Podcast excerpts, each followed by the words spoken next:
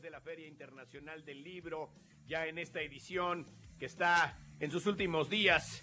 Y bueno, tenemos con nosotros a Federico Mastro Giovanni, que hizo un libro Aquí acaba la patria, una historia de fronteras. ¿Cómo estás, Federico? Un placer tenerte acá. Muchas gracias, muy bien, Alejandro. Buenos días. Gracias por recibirme con ustedes. Federico, tú eres italiano. Así es. Y haces un libro de la migración y de las caravanas y de las fronteras en México. Sí, pues llevo muchos años eh, con este tema en la cabeza, de hecho lo he, estado trabajando mucho, también por ser yo un, un, emigrante y venir de una familia de emigrantes además.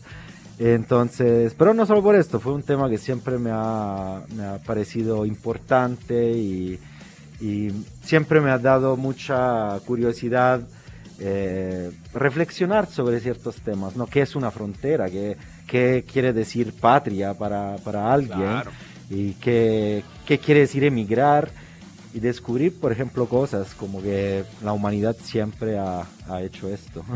siempre ha cruzado frontera, construido frontera, utilizado fronteras para poderse diferenciar de los otros y pues seguir emigrando y culpar, ¿no? Muchas veces culpar a los migrantes, algunos presidentes este, que tienen crisis o por su propia ineptitud, de repente le echan la culpa a la migración de que su propio país esté mal, ¿no? Claro, se ha construido carreras y por supuesto una de las mejores formas es echarle la culpa a alguien más, al otro, posiblemente un otro eh, con menos derechos, un otro más vulnerable. Con menos voz. Con menos voz y entonces pues se construyen carreras, se construyen partidos políticos y, políticas públicas. Pero luego, por otra parte, eh, también es muy necesaria esa migración indocumentada, esa migración vulnerable para poder eh, generar trabajos que, puedan sostener eh, las economías, sobre todo en los países del norte, como Estados Unidos o de la Unión Europea, para que se pueda reproducir ese tipo de turbocapitalismo.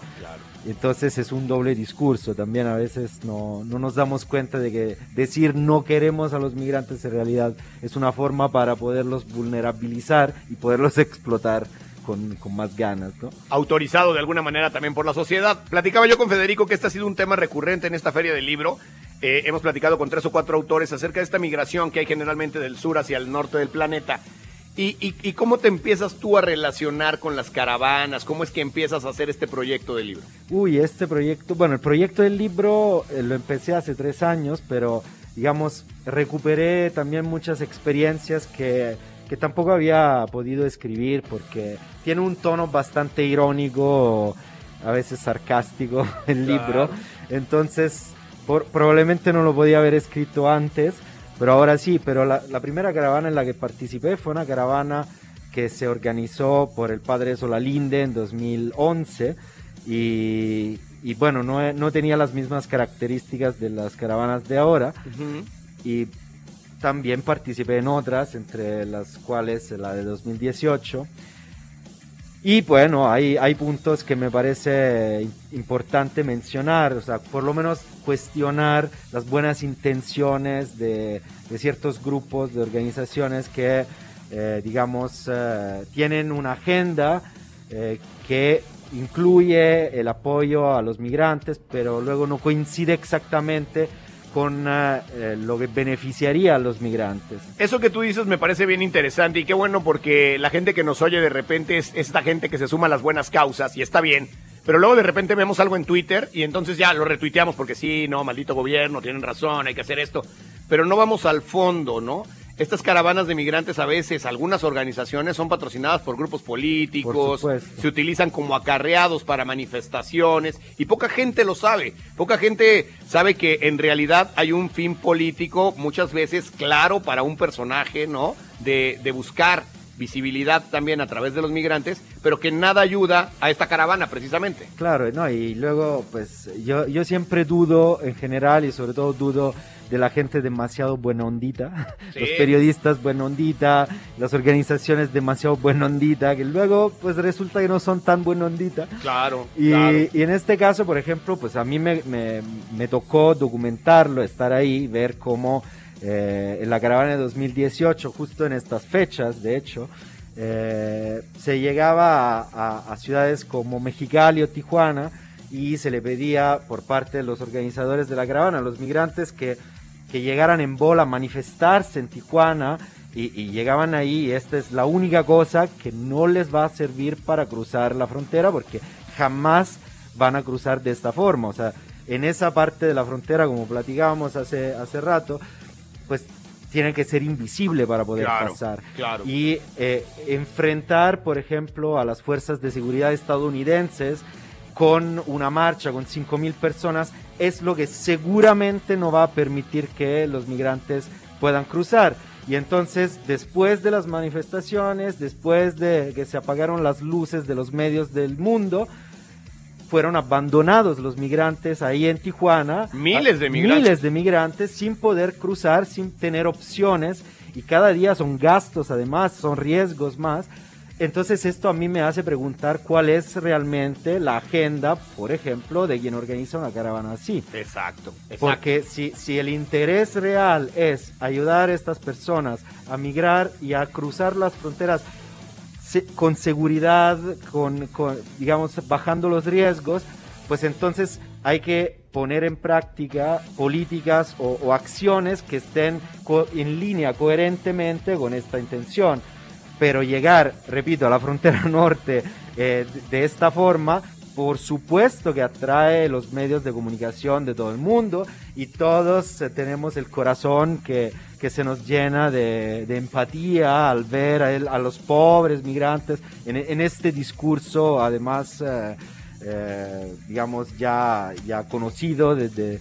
De, casi casi de porno miseria. Sí, de derechos humanos básicos. Sí, pero luego hay que ver cuál es la coherencia de estas acciones, o sea, ir más allá de esta, de esta imagen que tenemos para tratar de, tratar de entender ese fenómeno. Sí, porque además, ojo que a los migrantes lo que les interesa es llegar a Estados Unidos. o sea, les vale gorro hacer una manifestación política. Ellos lo que quieren es ir a trabajar a Estados Unidos. Esa es la lógica. Esa migración existió desde hace muchísimo tiempo por parte de los mexicanos de Michoacán, de Jalisco, de un montón de estados que iban y cruzaban por el río sin llamar la atención, a trabajar sin seguridad social, etcétera, etcétera, que eso le conviene a los gringos. Pero yo de repente me imagino y digo, ok, les vas avisando tres semanas antes que vas a llegar a una frontera. Obviamente lo primero que hacen los gringos es poner a los marines, subir a los helicópteros, hacer todo para tener una fuerza de choque. De hecho, o sea, les estás complicando la vida a los migrantes, no les estás ayudando, ¿no? No, pues y, y por otra parte, el mercado laboral de los Estados Unidos necesita migrantes vulnerables que puedan ser explotados más fácilmente. Entonces, hay, un equilibrio ahí que a veces es desconcertante observar, pero no hay que hacernos demasiadas ilusiones. O sea, sí Y claro, si una, si una eh, organización de verdad quiere apoyar a este tránsito, pues entonces también tiene que eventualmente dejar de ponerse al centro como organización y poner al centro los intereses de las personas que están ahí tratando de, cruzar la frontera. Y cuando llegaba la, manifestación, pues estaban los helicópteros ahí, eh, los militares armados, la garita cerrada y pues nadie pasó. Oye, y, yo, te iba a preguntar, Federico, tú que, tú que lo has analizado. Una, ¿Cómo son esas caravanas en cuanto al tema sacrificio humano? O sea, ¿de verdad es complicado para los migrantes seguir caminando dentro de México? Sí, es complicado. Y sí, por una parte, es, eh, es útil ir en caravana, sobre todo en el, en el, eh, en el recorrido del sur del país, porque ahí sí estar juntos y estar protegidos. Ahí sí la caravana protege a los migrantes. Sí, por, por la violencia, Porque hay mucha violencia. yo lo he documentado en estos años varias veces. Eh, la violencia que hay, las extorsiones, eh, las, las, desapariciones de migrantes, eh, los riesgos que corren simplemente por, por transitar en ciertas zonas, las violaciones. O sea, hay realmente es una travesía que, que, los pone en mucho riesgo. Entonces, en, en ese sentido, transitar en caravana, también con la atención de los medios, sí les ayuda. En el sur. En el sur. Pero el norte es otra cosa. ¿Y qué opinas también de esas caravanas migrantes? O sea, ¿en realidad logran pasar a Estados Unidos o es toda gente que se va a quedar en México? No, yo creo que, digamos, los datos no los tenemos y ni, no los tienen ni Obama. Ah, ya. ni Obama los tiene. Ni Obama. Esos datos no los tiene ni Obama. Esos datos no los tiene ni Obama. este, no los tienen ni las organizaciones. Pero seguramente alguien logra encontrar la manera de cruzar. Claro. Y esto sí. Ahora, el porcentaje, yo no creo que sea un porcentaje alto, pero habría que ver datos que no tenemos. Y los demás se quedan a vivir en México.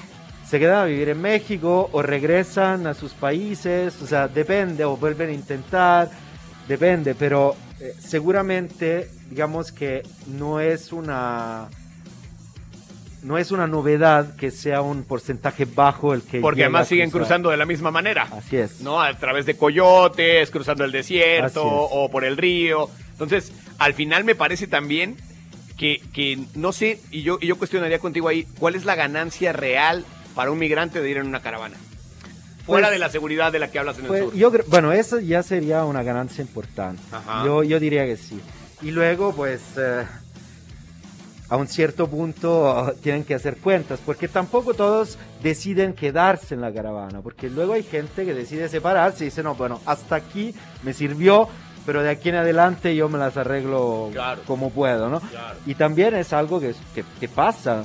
Entonces, también depende de los individuos. Hay quien se siente más seguro, quien no sabe, quien no entiende cuál es el problema, porque también hay gente que piensa que con tan solo llegar a Tijuana o a cualquier ciudad del norte, pues ya, ya la libraste, ya, ahí, ahí sí vas a pasar.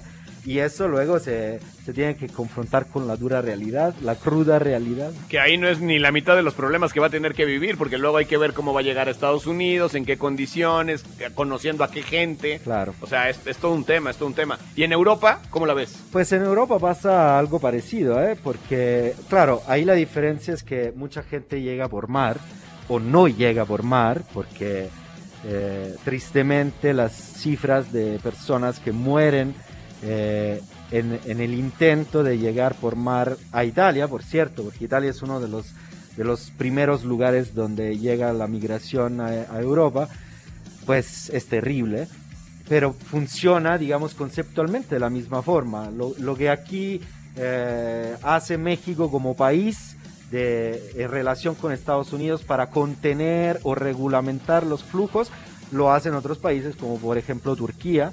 España, ¿no? Sí, pero España ya es Unión Europea. Entonces, al llegar a España ya pisaron a la Unión Europea. Turquía es como un país antes de llegar a la Unión Europea. Pero, por supuesto, pero funciona de la misma forma. Hay que pensar en la demografía de los países. Son países que tienen una cantidad de población por arriba de los 60 años, de los 65 años, con grandes costos también de seguridad social, de, salud pública, sobre todo para la población más anciana, y necesitan mano de obra posiblemente barata, explotable. Sin seguridad social. Sin seguridad social que pueda seguir manteniendo ese estilo de vida para la, población, por supuesto, europea y anciana y local.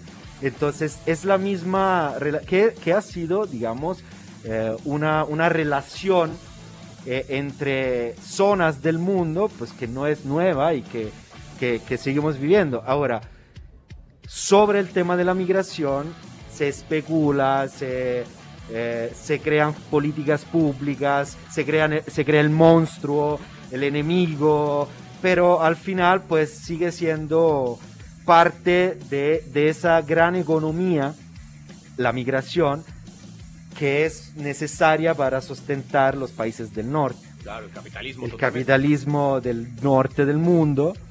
Y entonces, pues también hay que leerla de esta forma. Sí, hay que verla también desde la, desde la opción económica que significa para los países del norte. Aquí acaba la patria, se llama el libro Federico.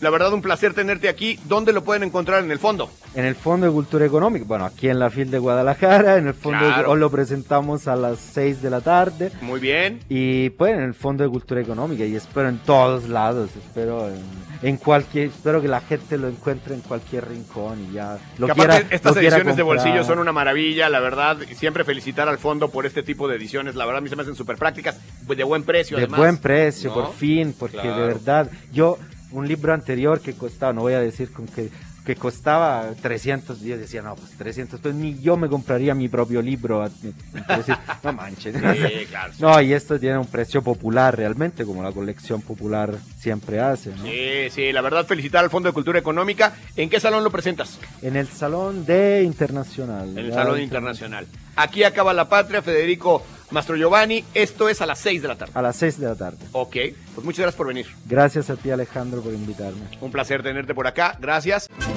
FIL 35. País invitado, Perú. Jalisco Radio.